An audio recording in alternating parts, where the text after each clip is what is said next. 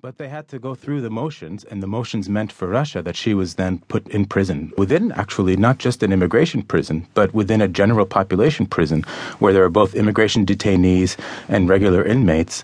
And she lived there for about three months, going through a series of emotional upheavals, trying to figure out why she was even there. I mean, there are a whole lot of things to talk about, but maybe one of the most important is to re emphasize that she came here when she was five years old. For her, America was home. America was the place where she lived. For a five-year-old, I don't care what the uh, the government thought about whether her position was legal, illegal, or otherwise. As far as she was concerned, this was her world. Absolutely. And she had been taught throughout her whole experience that she would only go to jail if she had done something wrong. So for her, it was actually a really an eye-opening experience. Suddenly she was in prison and she was thinking, why am I here? This isn't justice, she thought. This is revenge at that point. So she finally did come out. What what did they say to her when they let her go?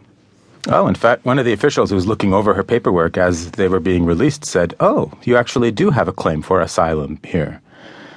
and so her, her her situation was very tragic, and in, in a lot of ways, though, it, it, made her resolve to dedicate her life to a kind of human rights agenda to try to make things better for the world.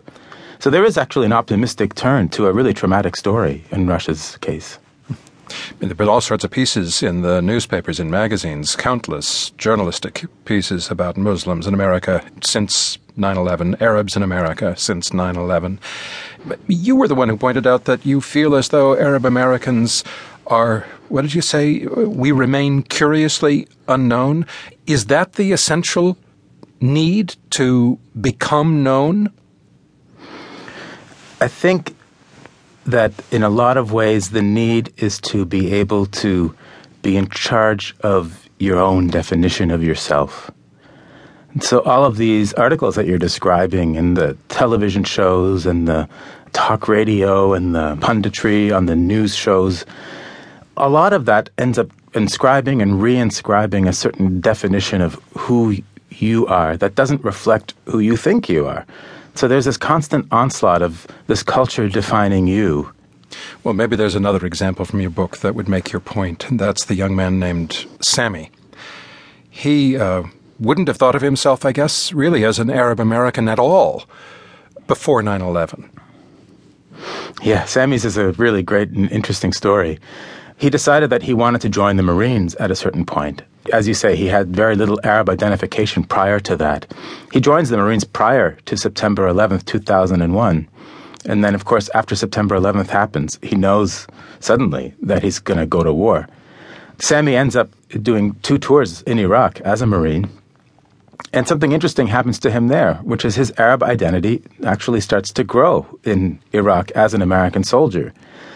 And then when he comes back, finally, after having completed his two tours, and he goes back to college and he joins the Arab Association on his college campus, some of the guys there don't want to have anything to do with him since he's fought in an unpopular war. So it's really a topsy turvy kind of tale. Sammy's an interesting character in the story that you tell, and he called it a kind of conflict of interest eventually, an Arab American killing Arabs. How did he deal with that? Yeah, it was a tough call for Sammy. I mean, I think that one of the things that he started to notice was how the environment that he was in in Iraq reminded him of his travels, his own travels, his family travels in Egypt. Suddenly, you know, his memories are, are being rekindled and he sees his family in front of him as he's there as a soldier in Iraq. So it's, it's not an easy thing to deal with at all. So one of the things that he ends up doing is in the few instances where he has this kind of direct contact with the Iraqis as an American soldier, he believes that he can mediate rather than confront the situation. So he tries to mediate between various soldiers and between the population. It's an interesting position to have, and I think that it's something that I've seen within a few other examples of Arab Americans within the military. They see their role as being one of trying to make a difficult situation a little bit easier between these two populations that don't understand each other, one certainly coming to the other.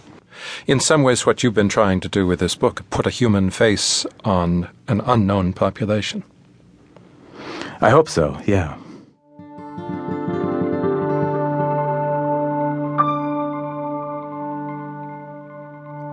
Moustafa Bayoumi is the author of